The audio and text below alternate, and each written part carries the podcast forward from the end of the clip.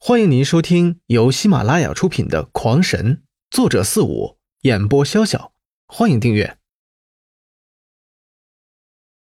第八十三章，被如此偷袭一斩，那鹰首龙蟒也是吃痛不小，一声怒吼，鹰手缩在洞外，然后一阵狂甩，便将刘辉给甩飞了出去，重重的撞在外洞的石壁之上。那妖猿一捶胸口，猛然一纵，便冲了上来，照着那鹰脸就是一拳，硬生生的将那鹰首龙蟒击出了两丈远，一下子将那洞口让开。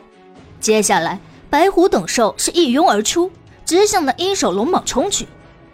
若说仅只是一些六阶灵兽的话，那鹰首龙蟒也未必放在眼里，但是现在这里边却有着五只七阶灵兽，虽然只是刚刚突破。但那也是五只呀！那鹰首龙蟒一声怒吼，鹰翼一展，龙蟒之身一晃，山洞之中立时风声大起，电光闪动。冲在最前面的白虎等兽首当其冲的被电弧狠狠的电了一下，立时间一阵阵江湖之味传出，被电倒了下去。后边冲出的灵兽哪里还敢再战？均是一阵哀嚎，便向洞外冲去，没有半分的迟疑。你们，你们真是一帮畜生！刘辉看着没有了斗志而疯狂逃跑的灵兽，破口大骂着。那鹰首龙蟒并没有理会刘辉，在他心目中，他只不过是给三阶灵兽弄回来的食料罢了。他的目光死死地盯着倒在地上的白虎等兽，眼中寒光一闪。便张着大嘴冲了上去，一口一个的便将五兽全部的吞进肚子里，看得刘辉是一阵的发寒。自己精心培养了两年，可是对方只用了一击电击便全盘搞定，可恨自己被刚刚那一摔，双腿已断，根本无法逃脱。两个时辰之后，那家伙竟然已经完成了进阶，如今的鹰首龙蟒已经是八阶妖兽。身体也胀大了不少，刘辉相比之下更小了。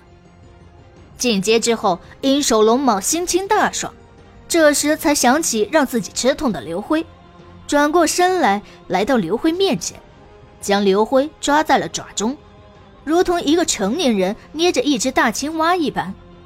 此刻，那鹰首龙蟒的头顶上还顶着一把插进半尺的剑。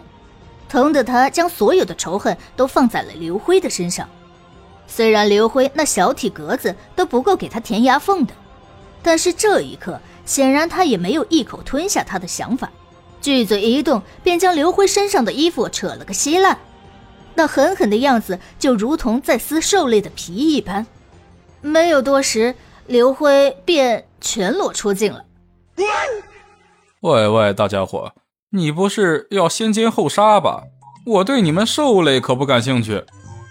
刘辉被他的这般举动弄得是莫名其妙。